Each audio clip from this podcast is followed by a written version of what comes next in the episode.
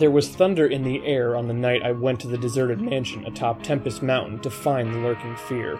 I was not alone, for foolhardiness was not then mixed with that love of the grotesque and the terrible which has made my career a series of quests for strange horrors in literature and in life. Perhaps he could have found some of those strange horrors by looking at what some filmmakers have done to the works of H.P. Lovecraft. Allow the cast of Cthulhu to be your guide to the world of cinematic Lovecraft adaptations from the superb to the truly cosmically horrific. I'm Jim Rohner. And I'm James McCormick. And today we'll be reviewing 1995's Lurking Fear, written and directed by C. Courtney Joyner, adapting Lovecraft story The Lurking Fear. And if the name of uh, C. Courtney Joyner sounds familiar to you, then uh, perhaps it's because you're familiar with some of his recent directorial work. Uh, Bunker of Blood 5, colon, Psycho Sideshow, colon, Demon Freaks. Um, Bunker of Blood 6, colon, Zombie Lust, colon, Night Flesh um, or you've marveled at his uh, script for Puppet Master versus Demon Toys, or maybe you're just like James and have actually seen the movie Class of 1999, the sequel to the Exploitation classic uh, Class of 1984. Yes, I, come on, that that's an amazing film that you still need to watch. Um, he also wrote the uh, script for Prison, the uh, horror, weird, like ghost movie with a very young Viggo Mortensen. Um, basically, he looks like James Dean. He's like beautiful in it but it's like it's a fun movie, and Kane Hodder plays like the big baddie in it. It's a fun movie. But yeah, C. Courtney Joyner. I'm not really familiar with him as much as a director, um, and we'll, we'll we'll get into that part soon. um, but we we teased on Facebook, of course, before we get into the discussion of Lurking Fear and its adaptation. Some news. We haven't touched on a news item for a while, and so something right came up that uh, James and, and some other people on Twitter edified me. But but I, I logged onto Twitter and saw a bunch of people from horror Twitter specifically complaining about a certain director who was outside of the horror community, complaining about the horror community, and yet had made a horror film. And, and, and so it seemed like the, the tone was people were upset with whoever this was, had sort of a holier than thou kind of uh, comment. And, and I. I was like, who is everyone talking about? And, and I think it was James who said, oh, his name rhymes with Bay Jerushel. um, but so that, that for me. So Jay Baruchel, um, writer, director, actor, um, has made a movie called uh, Random Acts of Violence. And apparently, um, I believe this is the statement, and, and, bear with me, it's kind of long, but I want to read it because you kind of have to understand the thoughts behind well, uh, or I guess what his thoughts were before you can truly kind of understand the controversy, I, I guess. So he said, The sad truth is that horror has turned stagnant, a warehouse for outdated ideas and misogyny apologists. A lot of these ills have been here for a while, some are new trends. Either way, the vast majority of horror flicks feature characters nobody cares about in cynically engineered circumstances that fetishize cruelty. This is incorrect morally as well as antithetical to the very essence of what a horror film is meant to feel like. Above all, a horror film should be scary. It sounds simple enough, and yet when one watches the majority of contemporary horror flicks, so few of them are actually scary. They may be shocking and inspire momentary car crash awe, but the fact is, if an audience member laughs or shares a sort of holy shit moment with the person next to them, they may be excited, but they are not scared. Random acts of violence seeks to cure this. And from what I understand, and James and I were talking a little bit about this, yeah. it seems like because here's the thing. When I saw that, I actually mostly agree with what he's saying. I don't know if that's controversial, but I kind of do.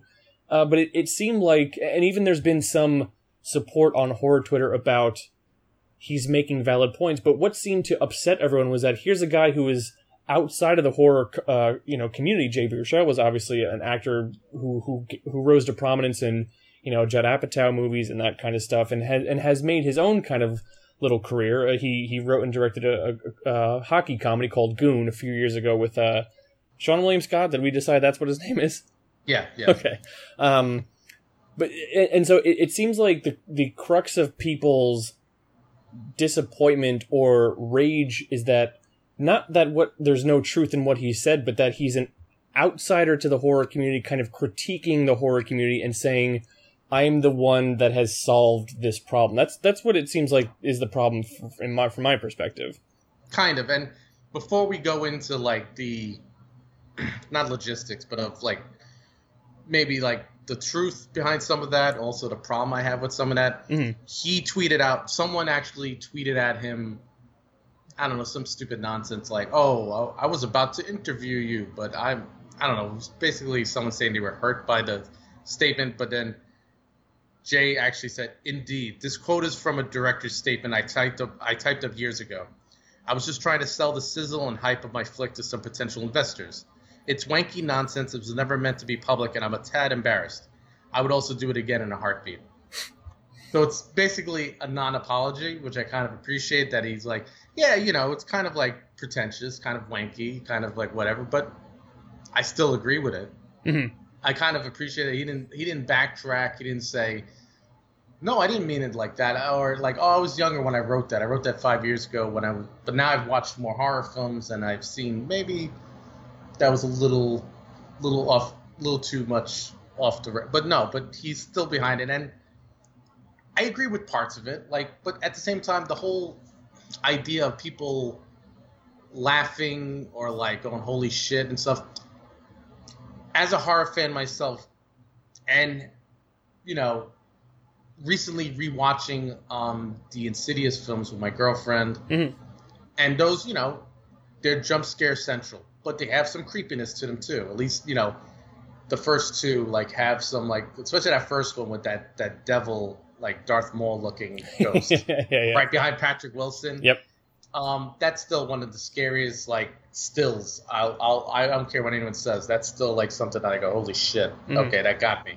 But everyone has a different way to um, show their fear. Some people laugh. Mhm. Like you know, like I I mean, how many? I don't know if you've ever, Jim, have you ever been to like a haunted house or Oh, yeah. like you know, like, like I'm talking about like a like legit haunt, like people like actually jumping at you. Oh yeah, like, no, I love them. yeah. Do you laugh sometimes when that happens? When someone comes out, you go, "Oh shit!" Okay, All the time, all the time. okay. It because it's a way your adrenaline's rushing. You're like, and the same thing with like, holy shit. I've had moments like that when I'm watching, like the when I saw The Conjuring in theaters, and like there's there's one moment when something moves, and I just in my head I didn't say it out loud because I didn't want to be rude or whatever. But then all of a sudden everyone started doing like, oh shit, like Mhm. what the, f-? you know, like we all have different ways to show this fear. Like it's not always just like, you know, gripping onto the side of a chair or just gasping or just like holding holding your breath. So that kind of part of the statement's kind of a little weird to me. Like it's like it's almost like belittling other people's ways of feeling of, of fear, but at the same time, I understand where he's coming from, saying that it's almost like a factory of sorts. But that's if you if you look at all of you know filmmaking or Hollywood, you could say the same thing. Yeah. You can say the same thing about every genre, that there is a formula, and what comes out, what sells best. But every so often, you know, you'll get some films that are doing something similar, but get a little out, you know, out the box, like something like you know, Hereditary, something like The Babadook, something. You know, you might not even, and a film that I'm not even that uh, like I'm not really a fan of at all, but like It Follows, like Mhm. take taking horror, and a lot of times it's from directors that necessarily at first, you know, either brand new directors or, in the case of It Follows, I know that director really didn't want to be typecast as a horror director Right. and I kind of insulted people and stuff. You know, oh how dare! Look, they're all filmmakers. Like if they only make horror films, they're still a filmmaker. They're not a just a horror filmmaker. Like like you know, certain filmmakers they didn't want to only just be scared. You know, like someone like George Romero, he got typecast as the zombie guy, but he did more than freaking zombie films. Same thing Wes Craven Yeah. yeah. like a film that nobody remembers, Music of My Heart, Mhm. is a is a fantastic film, but you wouldn't know. Oh wait, that's uh, that's Wes Craven. you know what I mean? So I kind of like you know I understand where Jay, you know Jay's coming from. He I, I you know you could tell he's a horror fan. I, I you know this I've seen him in interviews. I've and, and you know him doing other stuff. He's he's talked about it and you can tell he likes certain things. But I've I've heard from people that have seen his film Random Acts of Violence that a lot of the stuff he's talking about is in that film though. Like it's it's kind of like going through the tropes and Yeah. stuff, Mhm. and and that's the thing. Like, if you went completely outside the box and made something completely original, but there's nothing, there's no such thing as completely original anymore. Like everything is. Like what is it? Um, how many stories are there? Six stories that you could make Something like and that. there's, Yeah. and you know, and there's variations of it, and Mhm. you could branch out. But I mean, you know, if I look, I, I, you know, being a horror fan myself too, there's not much that scares me.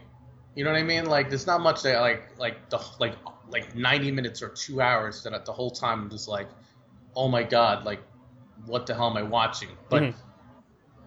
but that's kind of what I love about horror. There's, there's different different types of horror films. There's some that are just like you know fun rides. There's some that are, you know, have like the jump scares. Some that are just dread. Like you know, the whole time you're just dreading the next scene because you're like, where is this going? Like, and it's a different type of fear. But to kind of like pigeonhole it as just oh horror itself is just stagnant and stuff. I don't think it's horror. I think a lot of times it's a lot of filmmakers that are stagnant, or they're just, you know, they.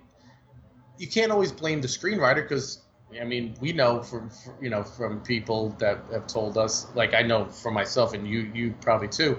A lot of times a screenwriter will write a script and then that's it. Mhm. They have nothing else to do with it. Yeah. So the, the script could be the scariest shit you've ever read. Once the director, the producers, you can't even blame the director because then the editor could change all that. Like there's there's all these different levels. So it's like to say horror is stagnant. No, I mean a lot of times it's the marketing that's stagnant or the just the producers themselves that just want cookie cutter. Oh, you know what? Take out that weird subplot that's like about this, but put more jump scares in there. And then you could tell which ones are the films that like you could tell James Wan, for example, he loves to do jump scares. Like it's something that he loves to create in his films. Mm. You know what I mean? As opposed to some films you watch and you go, you're just waiting for like the the stereotypical like cat jump scare, like a cat jumping up. Yeah, yeah. Oh my god! And like you're like, but the really good filmmakers would, especially when I'm going to the jump scares for some reason, but the really good filmmakers will like time it perfectly, and you think it's coming, and then it's like, oh, it's nothing. Okay, and you, you kind of like relieve yourself, like a little, bit not relieve yourself. That that's after the jump scare, but you feel a sense of relief, and you're like, okay, I'm good, and then it's coming again. It's like it's almost like the Jaws theme, like dun dun dun, and you're like, oh my god, is it come? Oh, okay, it didn't happen again, and then all of a sudden it hits you, and you're like, holy shit, like you got me, and I appreciate that with a film. If you can get me still in my old age of 40, Mhm. I will I will applaud you, even if it's not like the best film ever. Yep. I will say, hey, you scared me for a moment, and not much can do that. But I still horror is still my genre of choice, no matter what. Even if it doesn't scare me, I like I'll find mostly stuff to love and everything. Not always, but Mhm. but I'm more of a trashy guy, so I I like trashy. Sometimes the the cheapest looking like rubber monster, like give me that, I'll love it too. I'm not gonna push that aside just because oh well, you know it's it's a rip off of like an alien alien. Okay, that's fine. Give me that too. You know I'm I'm I'm an equal opportunity lover of horror, it, be it whatever. So you know, but I understand where he's coming from. Like, yeah, if you look at it as that, a lot of horror is like the joke with us is how many Lovecraftian or Lovecraft films just you, you see the box art and I dread it. Like I go, oof, yeah. oh my god, what is that? And and and that's the thing. That's where the stagnant stagnation comes from. It's like lazy, like you know, always be like the same girl on the cover, Mhm. and you'll see her on like seven different covers Yeah. of, of a movie. You go, wait, is that the movie I was about? To, like, oh no, that's, and you just Photoshop it, or it's a girl on the cover that's not in the movie at all. Mhm. And and that's kind of to me that I agree with. Like that's the direct to video or now direct to streaming market is like stagnant. Like that's just a dreadful place. You know, like I remember working at Blockbuster and I would just see like all these movies coming and go, oof.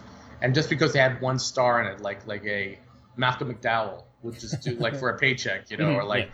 or funny enough, like a Rutger Hauer, which we'll talk about on another episode. Just come in for a paycheck, but you know, give it a little gravitas, so to speak, and then the rest are just actors they either found in like Canada or Romania. Um, you go, okay, this is trash, but you know, I, I knew what I was getting into. It wasn't like something big budget. You knew like, oh, this movie was like a tax write off somehow. Yeah, I oof, many thoughts to what you just said because I mean, once again, I mostly agree with what he's saying. I mean, the idea yeah. of disposable characters you don't care about. Ebert was complaining about that in the 80s with the rise of the slasher genre and just how you see, you see a Friday the 13th movie not because you care about the people involved, you want to see how they're going to get killed. Um, yeah. And yeah. yes, misogyny has been a, oh. a, a significant factor in horror films, but I think you also have to be honest and say for the history of cinema that's been the case. You can make an argument that it's a bit more uh, sharp, pardon the the, the no hmm. pun intended, um, in horror because of horror is based around people being victimized and often slaughtered in brutal ways. So when they are disposable women, it's it's you know it sort of contributes to that that pervasive culture of objectification. Um, right. And stagnation, sure. Especially, I mean, I don't know how from how long ago these these comments that he made them, mm-hmm. but especially now in the pandemic where every streaming service is pumping out anything they can get their hands on because they know people are staying at home.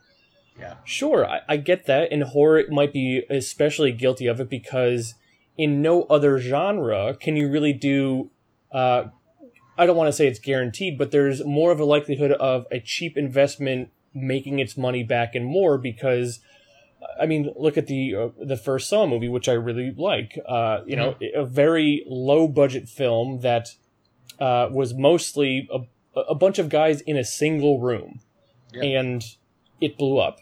And that's just kind of um, typifying of the promise that that that horror has. And I guess, and you hit on it, but then don't be this guy to say here's he even uses the word cure random acts of violence is a cure to that and then have your film be guilty of all those same things. Now, editor's uh, disclaimer here. James, I don't know if you've seen it. I have not yet watched it. No, I haven't seen it yet. Uh, I'm not gonna say like yes, it's it's completely what people are saying. We're just going by what we've read from friends and, and other, like you said, horror Twitter. But then I've also seen like good reviews about it, like saying, "Hey, that was that was a good ride," like not not really trashing him, mm-hmm. like so to speak. So you know, I think at one point we'll have to come back to this another time, like, and just when we watch the movie ourselves and say, was that really good, or was it like the same thing we've seen a hundred times? Right, and and I mean it's it's streaming on Shudder, which that's people have yes. highlighted the irony of that of being so critical of a a horror of the horror genre, and yet your movie is only available through the horror streaming service. Um, I can't say I blame Shudder for doing that. They're just no. they're they're capitalizing on on hype and press, and I get that, and I don't begrudge them for that. I do wonder. I mean, even looking at IMDb right now, random acts of violence, and how much of this is pushback. Only five point one out of ten stars, and a thirty eight uh, uh, from Metacritic.com, which is not very good. Um, so how much of that is people just kind of pushing back and grading on a curve because they're so angry at what he said, but at the same time, um, I, I know I'm curious to see it. Yeah. I'm a, I'm a little skeptical just because Jay Baruchel has these comments which seem like they're very progressive, and yet his movie hockey his hockey movie Goon is kind of a, a comedic celebration of an enforcer type, which I think is uh a more, let's say, conservative mode and, and a, a, a, model that I think should be pushed out of hockey to improve the game. So I, I, I don't know. I, I, I, guess I carry my own kind of baggage to it. Just like how many people have probably read stuff on Twitter or Reddit and just, and now they're coming into this movie and being like, well, I'm going to tear the shit out of this thing and not even kind of give it a, a fair shake. Yeah, that, that's the problem with Twitter too. Um, the, uh, mob mentality that happens mm-hmm. with either someone says something that you might not agree with. And like me, like I read that, I go, I went, I went, okay, like that's it. Like we're talking about this because it's actually an interesting thing to talk about, but I don't, you know, I don't like to pile on, you know, like, oh, I don't agree with this, so he's a piece of shit. Like I'm gonna yeah. cancel anything he's. I like the guy. Like I've liked his films, and like you said, the thing with Goon, and then actually, it was funny enough. There's two Goon films, which is insane to me. Like, this. yeah. Um, but yeah, growing up, that was like you know the thing that I liked about hockey was like, ooh, the fights. Mhm. But the older I get, I'm like, no, don't, there's no fucking place for that. Like, come on. Yeah. Like, and it's almost like nowadays when I see a fight happen, it almost feels like, like it's it's just like, oh, that's that's what people want to see every so often. So let's let's same thing with baseball when the, oh let's get out of the and let's all brawl. hmm it's like, no, like you all look like idiots. You look like fucking children Yeah. that you, you can't get your way or oh you you stepped on my foot or you oh you hacked me. Like i understand if you know like in hockey like you know there's times you'll see a player being a real piece of shit like just like trying to get any little jab in and stuff. You know after a while it's just the, the adrenaline pumps and they're like i'm gonna brawl with you. So it's kind of funny like you know when i think of goon i don't think of like it being um trying to think of the word like female centric because it's not it's very it's very just masculine like Testosterone driven sort of thing. testosterone Yeah. and i mean that's the point i mean you know like i understand and i enjoyed it like it was a fun ride you know sean william scott doesn't get enough credit you know like Yeah. as like a fun like like outside of the american pie movies he's actually a good actor like you know and Liev Schreiber you know is great Yeah. as the old timer that that big freaking handlebar mustache and he's he's it's like he should be more brain damaged than he is already but yeah it's weird for like someone like him saying that but like it's a comedy about violence and then you're making like you know so it's like horror film that's about violence. It's it's like called random acts of violence which i think i think he's like talk i I mean from what i've gathered in an interview that i read he basically said you should be more afraid of america than you already are and remember he's canadian so of course he's looking from Yeah. from a different point of view. But I agree with that 100%. America is, is a scary place right now. So it's like, yeah, I see where you go with that. So I, I'm going to have to watch this movie. I have to. The hype, and I usually don't buy into hype of any sort, be it negative or positive, but I have to now because it's like, I need to make my own decision and say, Yeah. Yeah.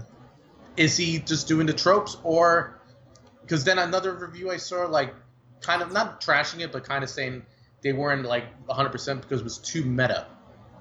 And i went huh okay so and to me a lot of times when something's more meta like uh, like a like a, especially in the world of horror like scream or something like that Mhm. that's from a place of like horror love like that Oh, you're yeah, trying to twist the tropes and kind of poking fun at it and like going like oh you know like the the person you think is going to be the final girl she's killed Mhm. and then it's actually this you know girl that like like sometimes like that's that impresses me when it's like the um quote unquote slut of the of the film you know like that you know be it a guy or a girl the one that's just sleeping around and they survive and you Mhm. go oh okay the, you you threw that trope out the window where only the the ones that are having sex are getting killed the ones doing drugs are getting killed and to kind of piggyback with the uh, slasher thing it's true 99% of the time people are watching slasher films to see the slasher kill these young people in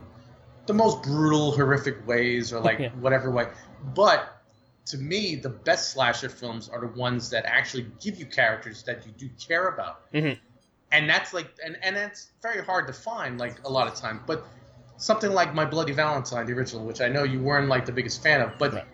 but I can't like it's what I always forget the guy's name, but the big the, the kind of the leader of the group, but he's not even the main character, but the big the big guy with like the, the handlebar mustache. Yeah, that's yeah. like kind of like always like, come on guys, let's I'm like I'm so sad when he dies because he dies like horribly. Like it's just so slow and painful and like he's trying to still fight back, but he Yeah. the nail gun and yeah. you're like Mhm. and and but you know what I mean. So it's so, it's a character that you actually like, or like even like some of the Friday the 13th films, like the fourth one, you know, the final the final chapter, which in horror movies yeah. means there's six more to go. Mhm. Um, I like most of those characters in it. So when they all die, like you know, that's the one with Crispin Glover, you know, Yes. like you know, I'm a dead fuck, you know, and all this stuff. But I'm like sad when each one dies because you're like these people, like, for the most part, you know, there's there's one or two that are like, eh, I don't care. You're kind of a dick. You're kind of like, but those are the ones when you have these like sweet characters that do get killed, and you're like, oh shit, like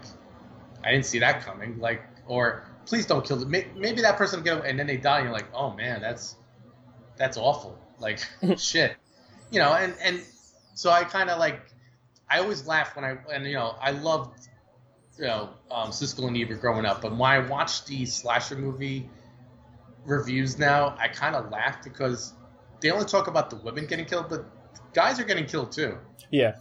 You know what I mean? Like like like I think it's Friday the 13th part. Th- it's either two or three. It might be three, where the the wheelchair guy gets the hatchet right to the face. Oh, that's a two. It's part two. It's two. Okay. Yeah. And he's, he's about to like actually maybe get like you know like get with the girl, and you're like, Mhm. oh man, this guy's sweet, and like oh you know, killed Yeah.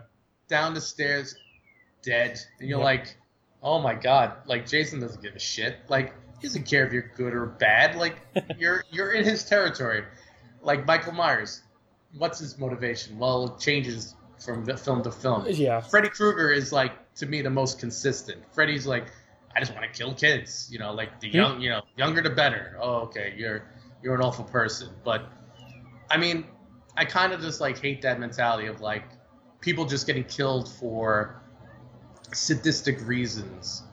Like that's why we watch it. Like, oh, you know, I want to see people die. That's not always true. Like, I, I actually want to see something. You know, when someone's despicable, I, I hope they die. So I get really pissed with horror films when the piece of shit gets away. You know, like to give you an example, like the newest Halloween. Um, did you see the the David Gordon Oh, Green? yeah, yeah, yeah. yeah, yeah. So the the boyfriend that like cheats on the girl, you know, the girl, the he doesn't get killed in it. Yeah. He he like he's an afterthought. So I was pissed. I'm like that guy should have died like in the horror movie tropes, but I kind of have faith that maybe they'll actually give him a re- like because they're making two more films. Maybe they'll have a uh, you know a redemption arc where he's he learned error. Who knows? But you know, I kind of like have faith in that. Maybe they'll change that trope and like, oh no, he you know he made a mistake and he's trying to atone for it. That'll be a cool like like thing to throw into a horror film, especially in a franchise that are sequelized. Like, oh, here's a character that's returning. He was a shit, piece of shit in this one. Now he's trying to help. Now he's actually trying to be a better person, quote unquote. You know, but Well, unfortunately, we, we won't know until uh, next God. October because, uh, of course, the pandemic has delayed everything. I, I think I think when it comes to uh, Halloween Kills, which was the name of the sequel, um, Yeah. it was done, but they just want it to put out in, in in an environment where people can go to a theater and watch it. So the production wasn't delayed, but they just want to make sure that people are safe when going to see their movies. And there's probably a little bit of they want to make as much money as they can on it, which I also kind of understand. But um, Yeah. You know, I, I don't. My wife and I go back and forth as to whether we want to put ourselves at risk to see Tenet. So it's good that there's one less film that is contributing to that uh, that conundrum. yeah, I'll I'll give you my thing with that. I'm not seeing a movie until probably next year in the theater. You know, it's. it's And I hate saying that because I'm a I love going to the movie theaters. N- not just that, but like, dude, I, I feel. I mean, I do. I do my my top ten for Battleship Pretension every year, Yes. and I just feel like I'm so out of the conversation as to what is happening in film now, and it's like I want to get back into it, but What is getting? I don't even know what's going on in film. Like I, I see ads for like films that you would never see ads for for VOD oh yeah, that are popping up. Like like there's this, one film I keep seeing pop up with like Mick Jagger, like the Orange Heresy or I don't. I'm like I've this not film would. Ne- and I'm like, this film would never like have been advertised as hard as it is right now, but because it has like Mick Jagger and Donald Sutherland in it, you're like, okay, I'll, I'll pay five bucks for that. I'm seeing you know, um, most most ads I'm seeing are for Bill and Ted Face the Music, which we will get around to eventually. yes. Um, and then uh, since I since I watch a lot of AMC, uh, the Beach House, they're pushing that one hard for Shudder, the Beach House. Um, and so I'll probably get around to that one eventually. But speaking of getting around to things eventually, we do have a lot to talk about when it comes to um, lurking fear. But as I am uh, always want to do, a little bit of background on the short story before we get into the discussion of the adaptation. And I do say a little, not a whole lot about this one. The story was written in November 1922 and uh, published in a similar manner to Herbert West Reanimator. It was done in a serial fashion in the magazine Homebrew from uh, January to April 1923. The editor uh, George Julian uh, Houghton specifically commissioned it to be serial. So you you know if you're reading it, there are those four, I believe it's four or five parts that that was done on purpose. Um, and in E.F. and uh, Richard Bleiler's book Science Fiction: The Early Years, the story is described as quote digressive and clumsily written, perhaps because it was written for serial publication, but it's not very well remembered. It's not hated either, but I, I, texted you, I think, after I was done that, like, this is kind of one of the most generic horror stories that Lovecraft has written. Like, there are yeah. there are elements of his style in there, but um, this was something that, especially for a lot of like even more well-known writers, such as um, I don't want to say necessarily Hawthorne, but other American writers, like when they were paid specifically by commission, like per word count uh, specifically, the quality mm-hmm. kind of suffered because they were kind of getting away from own style, just kind of doing something basically for the paycheck. And this one kind of it feels like a paycheck um, story, which it's not bad, but it's also not like I, I, I described it to my wife as sort of like someone writing Lovecraft fan fiction, basically. well, yeah, it, it's it's one of those things where it's not top tier, but it's not the bottom of the barrel either. It's kind of middling. Yeah, it's it's like okay, there, there's some cool moments, like especially the moment when he you know, the three of them are in the house at the beginning. He's falling asleep and he wakes up and he still feels the arm across him. So he thinks the guy is still sleeping next to him, but then realizes, wait, these two guys are fucking dead. What arm was draped across me in the middle of the night? Like, that's a cool moment that could have been mm. translated to something. And especially then, like, there's the lightning crack and he sees that, like, what it really was. Like, oh, oh God, that's really kind of cool. But then, you know, not not much else to kind of keep you engaged as to why are we still interested in this story and why are we in, uh, interested in, in, in the ultimate reveal. Um, when it comes to the adaptation, um, this was uh, produced by um, Full Moon. Uh, it was originally set up for Stuart Gordon um, at uh, yeah. producer Charles Band's Empire Pictures, and um, listen, I've I've uh, I've aired my grievances uh, of Stuart Gordon being the kind of arbiter of Lovecraft adaptations, but this, in my mind, James and I divulge a little bit about the, or, or diverge a bit yes. about this. I think that would have been an improvement because for me, this movie makes zero fucking sense and is, for me, up there with Cool Air. Albert Pyun's Cool Air is one of the worst adaptations we've ever covered on this podcast. I will say I like it more than Cool Air. I, I, I will I will go far as to say that. Um, I'll I'll be the defender of this film, but I'm not going to like defend it to the death. It's more like a I had fun with it, like, but that's about it. But okay, so there's a lot of stuff we have to go into, but it's funny that like not only is Herbert West himself, Jeffrey Combs, Jeffrey Combs which, in. which won't it, it, wasn't the first time. This is like what the fifth time he's been on our show now. we we have to get him on here at some point. We do, we do, but it won't be the last either because there's a lot more with him in it. if Lovecraft's name is there, I'll do it. Um, but here's the other funny thing: Ashley Laurence is in it. Yep. From Hellraiser. Hellraiser yep. But why is she credited as Ashley Lauren?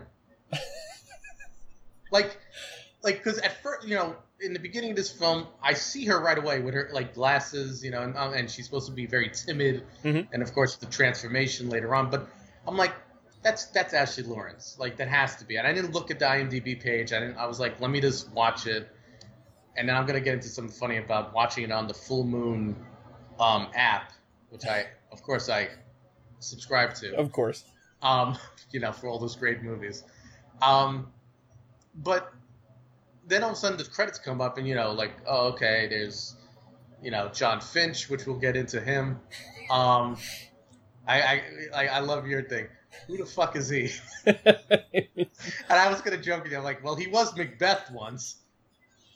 Not to say that's like how know, how the mighty have fallen. You won't you go from seriously. Macbeth and your downward trajectory is eventually to start in lurking fear. Lurking fear, and you weren't even the first choice. Like, and he wasn't like David Hemmings was the first choice. Yeah, he was a great actor too. But. And I looked it up because the IMDb trivia says that they wanted to cast him, but then he had had a film which was pretty successful, so they didn't want to put C. Courtney Joyner in a position where an actor would not be listening to a director he thought beneath him. And then, but then I looked at his resume, like, what fucking movie were they talking about that was so successful? I don't know because like a film that he directed, David Hemmings, and then John like Jon Finch. Well, well, he's British he's got some, you know, like I think even Christopher Lee was also I think, up for that role, Yeah, which would have been they- a completely different. But he, he was too expensive. because this Well, is Of course it was. 'cause- Yeah. Well, and that's the other thing with this film. How much do you think this film cost to make? I, I Seriously. yeah I thought about that because especially uh, the Like- dispute over the film's budget led to you know Full Moon being cut off from Paramount and Paramount had produced a lot of Full Moon stuff starting with the original Puppet Master. Right. So like what? Yeah, I mean I. So this that's was the thing I'm so confused about. Like what? How? Because it also was filmed in Romania, with the castle and you know with all that stuff, where like Charles Band has done many films because I think ultimately I don't know if this was around the same time or during that he owned a castle there himself. like where he made all like the subspecies movies with like the vampire stuff. So it's like, how much did this movie like cost? Or was Charles Band doing a Charles Band thing and saying it cost a million dollars, but he really was only costing two hundred fifty thousand dollars, and he was skimming that money from Paramount, and Paramount went, wait a second, come on. That's that's what I wonder because yeah, I mean, so this was 1994, so a dollar uh, was different than it is now. But if you told me this film cost even a million dollars, I'd be like, that seems that seems like too much because for the most part, none of the actors in here are anybody. I mean, Ashley Laurence, I suppose, as as you know, from uh, some notoriety, but also you're not gonna Yeah. you're not gonna hang a movie on her, nor are you gonna hang a movie on Jeffrey Combs No. and largely one location. It's mostly kind of the church and around it, so you you can kind of build a set and have a location for that. But then also, the effects budget was so minimal. I mean, Oh. how bad was it when they when that fir- when um when what's his name John? No, wh- whoever the main character is supposed to be. Um, who- Oh, um, yeah, the, the the pretty boy. yeah, who's the Martense in in the story? Um, yeah, when he first gets dragged down through the coffin, like, and the, he's got the corpse of apparently his grandmother, and it's very clear, like, this is probably like a thirteen dollar, you know, Party City mannequin that they bought to stuff. Like, and it's it's so clearly everything is so clearly badly cheap. yeah, that, that it, it was John John Martense. Yeah, okay. Uh, by uh, Blake Adams, um, who I knew that guy from another another um, fantastic full moon film, Head of the Family, that he did three years later. Yeah, like, that's I, I had rather watch that movie, but yeah, like, um, I have to like like you you you know you wrote in the notes and you also messaged me about the acting in this. And um look i love i i love jeffrey combs. Like i Mhm. love him. I love ashley laurence. And i have to say ashley laurence at least is trying. Like, Yeah. she's trying to like convey like i'm trying to be badass. I'm trying to like fight this which is just funny because like then you know it's funny that we're doing two movies they have two movies in a row about the same story and she was in the other cool air adaptation chill. Yeah. She was 11 so it's funny funny that she popped up now twice. Um but yeah like jeffrey combs like i don't even know what he's going for in this. Like he's like the drunk doctor but he's like in love with ashley laurence but like i i, I don't know it's weird it's very weird but and then like jon finch who like i don't know like what he's doing and then the adr and that's something we just kept joking about the adr is some of the fucking worst like to the point where yeah i understand you couldn't get the actor back Mhm. that's fine and and, and i read that part i read that you know oh jon finch especially couldn't get him back so they had to you know dub him. But that dubbing doesn't sound anything like him not even remotely to the point where i happen to look away for one second i hear a voice i'm like wait who's that character?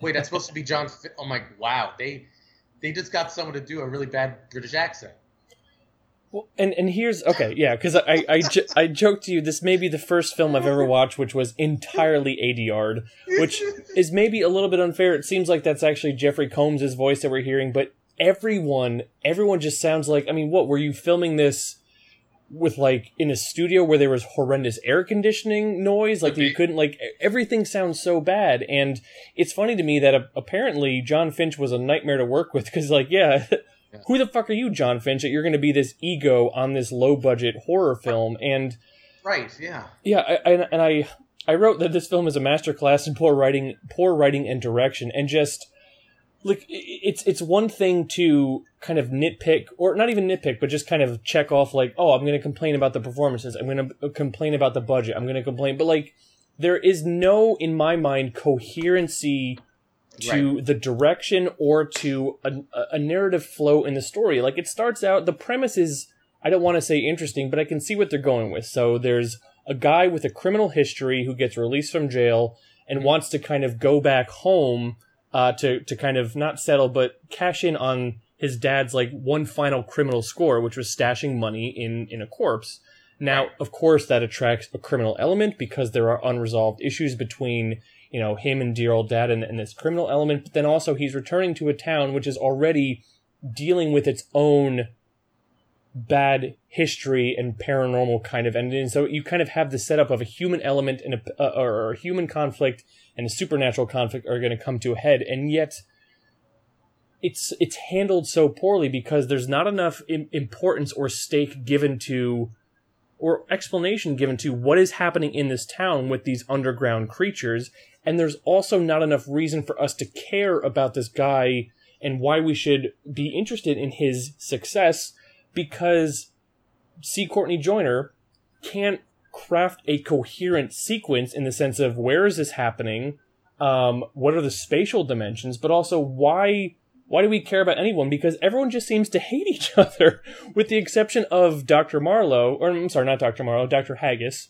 right, right. played by Combs, um, who does seem to have some type of an attraction or some type of care. I was actually a, a little bit, a tiny bit reminded of um, Stephen Dorff's uh, doctor from Deadwood in the sense of like, you know, he's he's kind of an alcoholic and he's mostly a good guy, but he's also but he's not fully a good guy. Like he's got his own kind of flaws as well.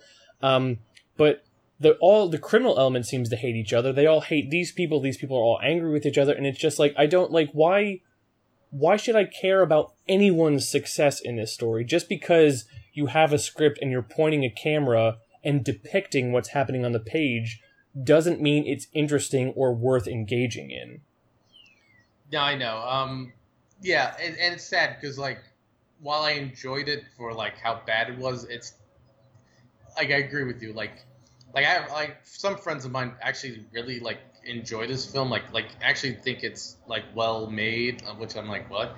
I can understand the budgetary limitations sure. like that that Joyner had to go through because if if anyone's ever read or like spoken to people that have worked with Charles Band, he will give you as little money as possible. He's kind of like Roger Corman in a way, mm-hmm. but but you know, but basically make it or fake it.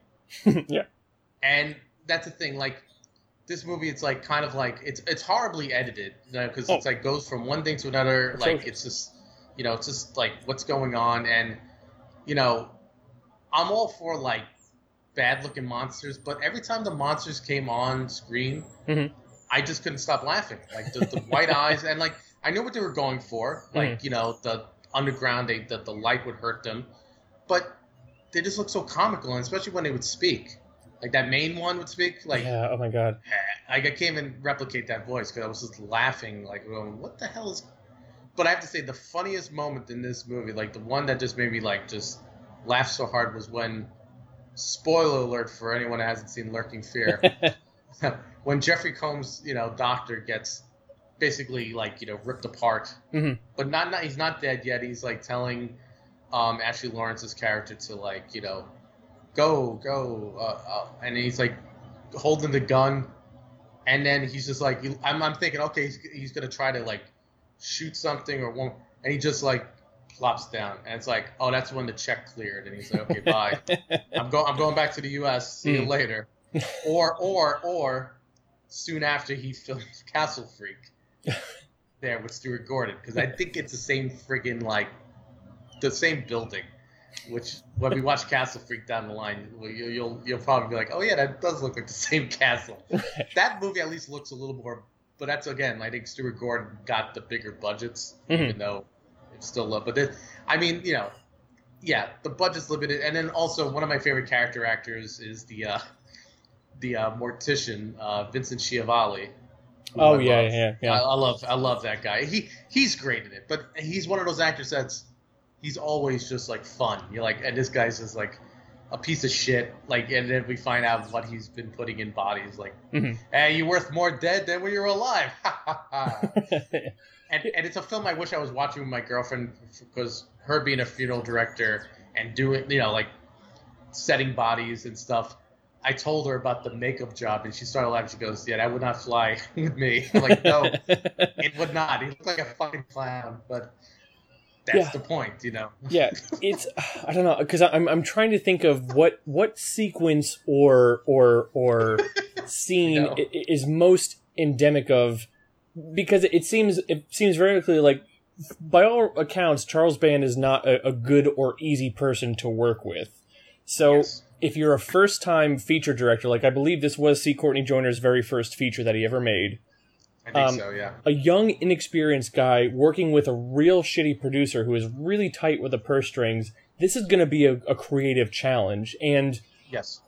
Joyner does not does not even even fulfill expectations of, of that of a low bar, basically. So I mean, we have stuff like we never really get a sense of, of, of an outside perspective of what this church looks like. We know there's kind of this main sanctuary, whereas this there, whereas the tunnel that they're they've boarded up, but then there's The Uh, cemetery. yeah, but then there's some there's some portion where it almost looks like a back hallway that where, where Pierce is pulled Yeah. through near the end. But then there's also kind of a a, a a a back room where the priest confronts one of these creatures, and there's this weird religious theological discussion about like this priest who wants to sacrifice himself but then and from what i understand after the, from what i remember after that conversation he has with the creature we never see the priest again or we don't even know what happens to him No, the priest does get killed. The priest gets his heart pulled out Okay. by by the main the main white-eyed uh, family member or whatever. Okay, yeah, the the one that's like you know who has the dialogue like and you called me Satan. I'm just like, what what is the significance of this? Yeah. Well, it's also like the, the- from from like from again, we're trying. I'm trying to like you know piece this together. From what I gather, the priest has always had this weird relationship with them, with this the under underground dwelling creatures. Because even like um, Jeffrey Combs' doctor says something to him like, "Oh, um, you should know, Father." Like like he says something that you're like, "Oh, okay." There's more to it. They don't, of course, go into that except for when the priest is looking. There's the one part when the priest looks into like the you know he knows what's inside like that box or you know like beyond the wall or beyond the floor wherever the hell Yeah. yeah it's beyond the floor he's he knows it's right there but then like you said yeah then all of a sudden he's like the creature's up there like just talking to him like what's up like, yeah, well, well, and, and that that's kind of that that's speaks to what my biggest problem with this movie is that it takes everything for granted or or takes Right. it all as a given in the sense of Yeah. the background of where these creatures come from, their significance. It's fleshed out a little bit, but when when Martense when John Martense shows up to the scene, all this stuff is already happening, so we don't really have a moment to kind of acclimate ourselves, be like, okay, what's going on and why should I care before everything just starts happening? So it assumes that you immediately kind of care about these people fighting off these creatures, um, these underground tunnels, which even the tunnels are just kind of there as set dressing. Their significance is not explained as to like how these things are popping up all over the place and allowing these things to kind of have um, an underground, a literal underground network to steal, let's say, the baby at the beginning, um, or to kind of pop up in the middle of, of this church. Which why does it pop up in the middle of the church? I'm not really sure. I guess because that's the set that they had to work with. But there's also a weird when I talk about spatial dimensions and just kind of a, a cinematic language. That first scene when Martense is like kind of sucked underground through the Mhm. grave, he's he's kind of pulled in through this tunnel, which is kind of person shaped, you know, uh, small enough Right. where that a person could fit through it. Um, but then when he's escaping from that creature, runs through this tunnel, which is apparently the size of a fucking mine shaft, which is so Yes. huge, and just like, okay, but where is this, and where does this tunnel lead to? And there's just no, there's no sense of of spatial coherency because it's all just done because. I- I mean, I'm sorry, I'm gonna I'm gonna keep rolling on this rant here for a little bit. Later on in the film, there's a long fight sequence, not long, it feels like it goes on for forever, between um, Ashley Lauren's character and um, what is the blonde woman's name? Uh, Miss Marlowe. Miss Marlowe, I know Allison Mackie is the, Yeah. the actress. I know her. Yeah. Um, and Yeah. it's clearly they didn't have a, a fight choreographer because it's like a sloppy, weird, messy fight, and not just because it's happening in the rain and the mud, but it's just kind of more wrestling and just kind of throwing around. And then Yeah. there, there's a three shot in which Ashley Lauren gets the gun. We have Mrs. Marlowe who's lying on the ground. Then we cut to Ashley Lauren pointing the gun at her, and then cut back to Miss Marlowe who is now crouched and up, leaning against a tombstone. And there's no there's no continuity in the editing whatsoever, and it just it doesn't make any sense at all. Not one. Not one bit. In in talking about this and kind of contextualizing it, it- it's more of a, a situation of this guy was kind of in over his head. It's not a it's not a malicious thing. It's not a guy who is just a. I mean, he's probably a bad filmmaker. Um, but but Possibly. Yeah. Yeah. but it's also just that this was this was kind of doomed from the start because of the the the pieces that that the entire cast and crew had to work with. Yeah, and the the comical thing with like you said with like the the tunnel way and I, I I especially loved like you know he gets pulled under but he gets away and then all of a sudden he's underneath the church and he like like like Superman just punches through the floorboards yeah. mhm. and which I thought was the funniest. thi- Like he's like, oh, like in slow motion. And it's like, and they're about to shoot him.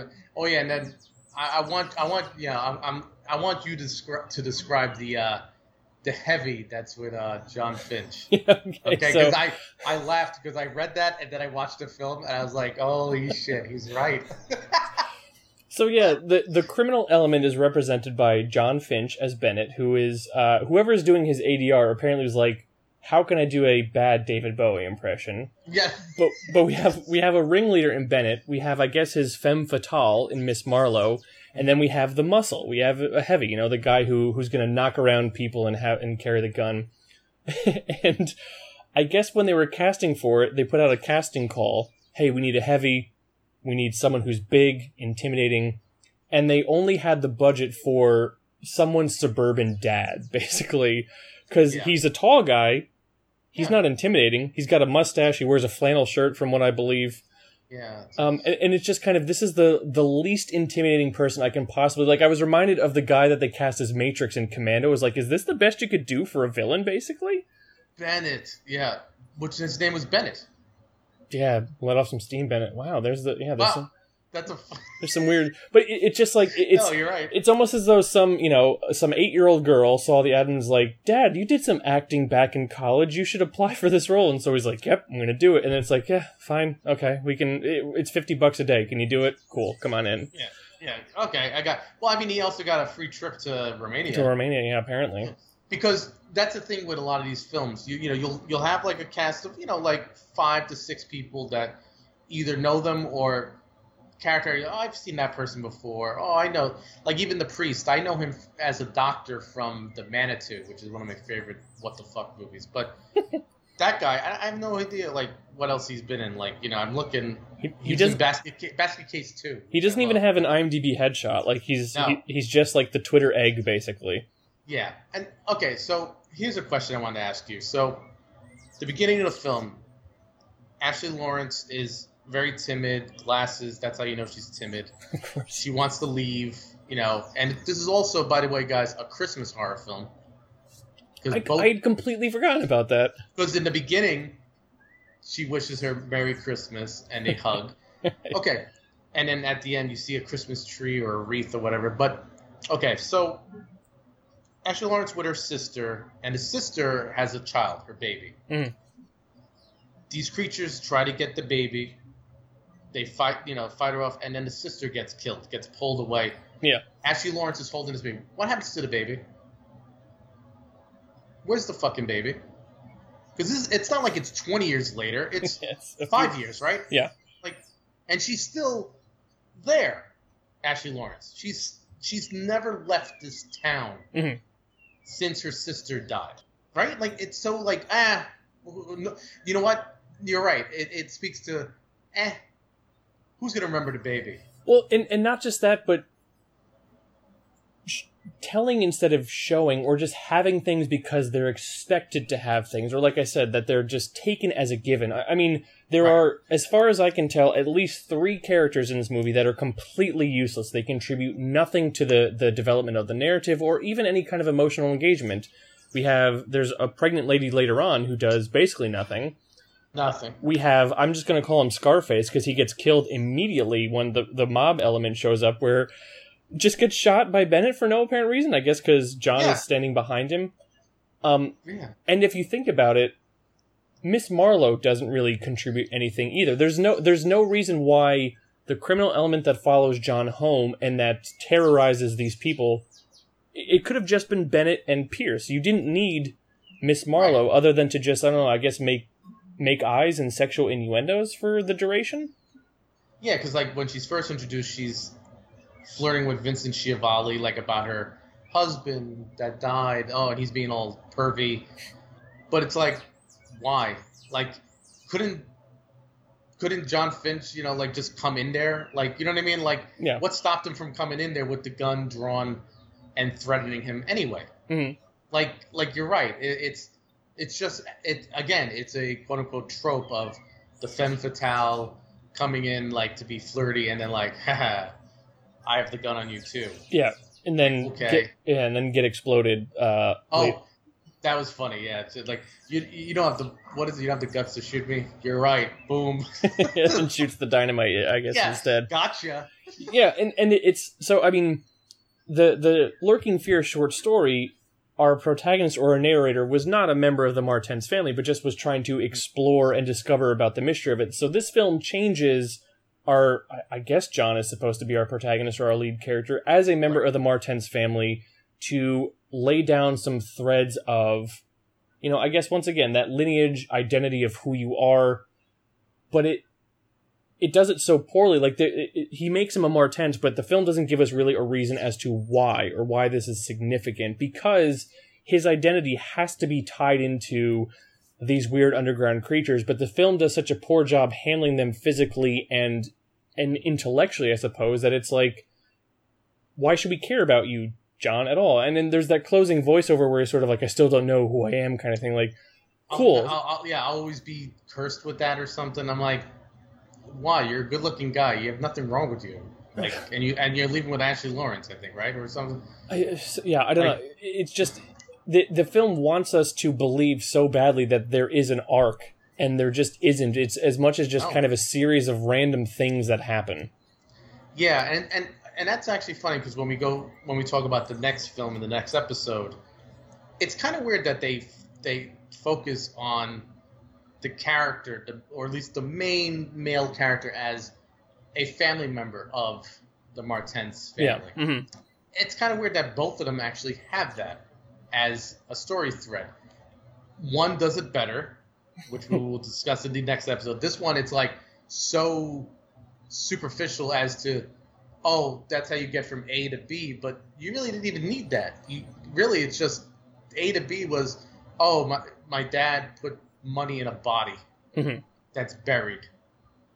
Okay, like, did you need the the fa- like? Because it's not like he looks like, oh my god, I'm one of them, and like you know some weird twist or something. It's like, oh, look at these fucking freaks, and like I'm leaving, bye. and then and then Jon Finch trying to take the money off the body. That's it's the most disgusting looking money ever. Yeah. He's like pulling them off, and I'm like, just kill him already. Like like what, what's taking these things so long to kill Jon Finch's character? And then finally they do, but it just took so long. Like he's pulling the money off. I'm like, it, it almost like I wanted to put like womp womp and like, oh wait, I'm by myself now. Uh oh. yeah, because I mean, now granted, I've never been part of the organized crime families of any No. kind, James. This may surprise you, but if I'm all of a sudden find myself in an underground lair of a bunch of subterranean um, humanoid creatures, I'm probably not going. to... chuds, if you will. Yeah, Chuds. chuds is, is an accurate description. I'm probably not going to be as concerned with getting a few dollar bills as much as I am. Oh, these things that have literally devoured some people that I have met tonight. I- Yeah, they devoured my my suburban dad heavy, they they pulled him out of a window and then threw them back in through the window. which is very fucking yeah, right? It's like, ha, gotcha. And That's a Jason move right there. That's Yeah. Jason would do that. Jason's done that. Mhm. It's like, oh, here you go, gotcha. I, I think Guys. that I think now that you mention it, I think I may have watched this on the same day that I was also casually watching in the background Friday the Thirteenth Part Eight, Jason Takes Manhattan.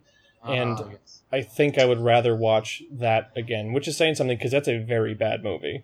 Yeah, that's that's my least favorite of the of the Friday the 13th films, and that's I, I I- agree with that though. I would rather watch that than than this film know. again. But- Uh, and okay, so uh, one little comical thing I want to tell you that Okay. because because you were talking about like because when you watched it, did you watch it with subtitles? You said I did. because of, because of the word, yeah, because of the names and stuff. Yeah. So, and I, it's funny you say that because I, like I said, I watched it on the Full Moon app. Even though I had the DVD sealed from Full Moon, they gave it as an extra freebie when I signed up for the app. Okay, which tells you something there. Um, so I'm watching it, and I didn't have to use the subtitles. I was home by myself. I'm like playing it loud enough. But you would message me about the subtitles, and I started laughing. Oh man, that's funny with the names. We'll we'll get into that. But so I'm watching it, and then about 20 minutes to go to the film, all of a sudden, subtitles pop up. Didn't put them on, Okay. but the subtitles were from the very beginning of the movie with Ashley Laurence and this. So it was really funny because all of a sudden I'm seeing, like, we got to protect the baby. Merry Christmas, I love you. I'm like, and I'm like, what the fuck is going on? And like, it's going through, and then all of a sudden, it's like, during the climactic scene, all of a sudden it's like the Vincent Schiavelli stuff about like with him, like, oh, you know, it's, you're worth what? Like, what is like? Wait, how did this get screwed up? Like this, like 20 minutes of subtitles that are just imprinted on this copy, which Yeah. shows you how much Charles Band gives a shit. Yeah, I I watched it on I believe uh, I watched it on Tubi. Tubi, okay. And that this is my first time watching anything on Tubi, so I'm not sure if this is inherent to Tubi or if it's the movie itself, but it's, tell me, I'll, I'm going to tell you something. Yeah, yeah, tell me. It seemed like there was something a little bit off with the subtitles because I know Vincent Schiavelli, he plays a character named uh, Nags, K N A G G S, yes. but I swear John kept calling him Specs because of the, Specs. the Coke bottle glasses he was wearing, and yet the subtitles kept calling him Nags. Which I'm like, well, I, I, I guess I could have misheard that. And then, but then later on, after our suburban muscle has been killed, uh, Bennett is giving him a little bit of a eulogy, Oh, and yeah. it sounded like he said he was good to goldfish, like kind of a joke as to what a sensitive soul he was. Yeah, but then yeah. the subtitle said he was good to go fish. so I don't, I like both both of which are so weird and random. I can't tell if that was a if there was a disconnect there or if that's just how stupid the screenplay actually was. Well, like, because okay, so again, talking about like he does say goldfish, like he in in the actual movie. Like I heard that, I I was laughing because it was just so like the most unenthusiastic eulogy ever. Yeah. Oh, he loves his mother. Uh, he's good to goldfish. and and I'll I'll give it that's kind of humorous because you're Yes. gonna you're gonna eulogize a guy that you really didn't give a shit about, so you just mention all these generic banal things. Oh, he was good to goldfish, but then the subtitle said he was good to go fish. Do, you- Which do is you, do, funnier. do you mean he was good, like he was a good fishing companion, or he was good at the game Go Fish? Like what what are you doing here? But going back to the the specs thing in Nags, Mhm.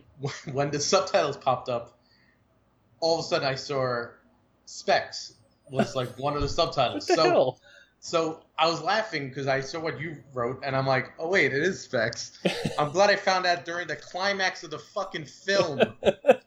Thanks, Charles Band, It's just that.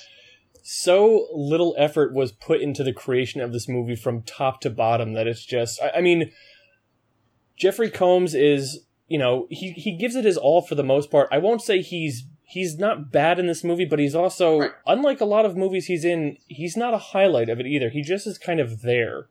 Yeah, no, I agree. Like, he, he's not awful. Like he's he's he's good with what he's been given. Like he's trying. He's like you know trying to show like a little like the emotion and stuff. But it's it's a very like it's it's a film that you know if I was him, I, I don't think he would ever put that like his top 20 film, yeah. films he's done, let mm-hmm. alone probably top 50. But yeah, um, yeah it, it's a forgettable role. Like, it, like really, it's it's like like you you know, it's a forgettable movie. Like, I only remembered it because I was laughing so much with some of the things, writing as much stuff as I could down. Like, okay, got to talk about this. And then like when you had mentioned ADR stuff, I'm like, okay, good, because I thought I was the only one that noticed like his voice changed completely, like different. Like everyone else, like you said, like it's their voices, they're matching as close, but you can always tell the difference between shot, you know, audio on the set and audio done afterwards. It always sounds yeah. mm-hmm. off. It's kind of like what I love about a, a lot of like 70s and 80s Italian films and and and some Spanish like a lot of Spanish films. They filmed it, and this might be a Charles Band thing. I'm I'm gonna start watching more like and going. Wait a second, is the ADR fucked up? Because I I know for a fact the Italians and the Spanish did it because it was cheaper to film without audio. Mm-hmm. Like it was just you film with the video, you know, the, the video, the tape, or whatever way you filmed it you did the audio afterwards because it was cheaper to do the audio after. They didn't have to put any mics anywhere. Mm-hmm. It's just okay, film it, and especially with those films, eighty percent of the people were not speaking English. Yeah. So you would get the three actors that they got that spoke English to do the ADR for their roles, but then the other people usually would get like two or three actors that would do the 40 other roles. yeah. Just variations of the thing. So I, I I'm. It it could quite possibly be that band was cutting costs anyway, and they're going, you know what? Let's just make this cheap. I mean, we might be wrong. Maybe it wasn't as much ADR as we think, but I I, I doubt that. I think it wasn't just Jon Finch couldn't make it back to re-record like audio, which is just weird to me. It's like some of it he couldn't record, like, like yeah, I don't know. Very weird. Well, and even thinking, and even now that I'm thinking about the Jeffrey Combs thing, I, I think yeah. where where the the the crime comes into play as to misusing him or miscasting him is if you're gonna if he's not gonna be the lead in a film like Reanimator, then putting put him in a role which still can push the narrative along or add some type of emotional impact or support to the other characters. So I mean, we we complained, and it, it's it's uh you know not a good movie, but the one where he is a uh, uh, the Dunwich Horror adaptation where he is Wilbur Whateley. Yes. Um, yes. You know, at least okay, but he's he moves the film along because of his influence over that family and what they have become because right. of him. In this yeah. one, you're gonna like the doctor is sort of is so kind of bland and innocuous. Make him either the uh, the mob boss, the criminal would, who's coming that after. That would have been cool. Uh, John Martense, or make him the priest to add some emotion and gravity to that role. But instead, you made him the doctor, who's just kind of. Um, I, I, mean, the only way that I can that I could find enjoyment in it was thinking like, oh, maybe this is a where Herbert West after he escaped Reanimator, and this is how he was trying to kind of lay low. But then, of course, he gets killed, so there's no way he could end up in a a, a New England prison um, reanimating uh, uh, the corpses of, of, dead prisoners. Yeah, reanimated penises and stuff. Christ. Um, I'd rather watch that right now, actually, though. That's, I, you know what? Just, I, just sad to say. Yeah, I'd, I'd rather I'd rather watch the silhouette of a reanimated penis battle with a, a mouse. than, a mouse, a rat, whatever the fuck. yeah, um, then oh. then um uh, an aging priest have a theological debate with uh with some type of subterranean creature that uh yeah I don't know. share some type of spiritual connection. I don't know. This is we we've shit on on this movie uh, enough. I think we can we can. I think so. Uh, probably put it to rest, but um. Yeah, next. Uh, so next time, of course, uh, as as we have said, we are continuing with um, adaptations of the Lurking Fear. So our next episode will be talking about uh, the film. It was originally entitled Bleeders. I believe it was released under the title of Hemoglobin in 1997. Yes. Um, uh, and that's not starring, but co-starring Rutger Hauer, uh, and and we'll yeah. We'll we'll we'll be a little bit more complimentary of that one. But even uh, before that, of course, we do uh, bi-weekly episodes. Even before we put that one out, we got another special episode, another interview episode coming out. Um, you may remember uh, our friends Thomas Campbell and Gav Chucky Steele. They uh, put us in touch with a filmmaker named BJ Verrett, who is um, uh, a Canadian uh, writer, director, stuntman, also, which is Yeah. quite interesting, who has uh, made uh, a Lovecraftian short called Echoes in the Ice and uh, is coming out with his first feature called The Return. Um, I believe uh, in between this episode and the one on Bleeders, he will be um, at a film festival presenting his stuff. So we're going to talk to him about his influences, his work, and just kind of the film festival experience. So that should be um, a, a pretty cool one to uh, to listen and pay attention to. So uh, we're giving you some uh, some things to distract you in this in this uh, September of- to to distract you, I guess, from the return to school and just um, well the hellscape, which is life. Life right now. Yes. yeah. So It- it- we- we're living in a Lovecraftian story right now. isn't that the truth? The despair. Um, yeah. Um. But yeah. So that's that's it for um lurking fear. Uh, next time we will be talking about bleeders and also talking to BJ Vero. Uh, but in the meantime, we'll be waiting and dreaming with Dead Cthulhu in his house in R'lyeh.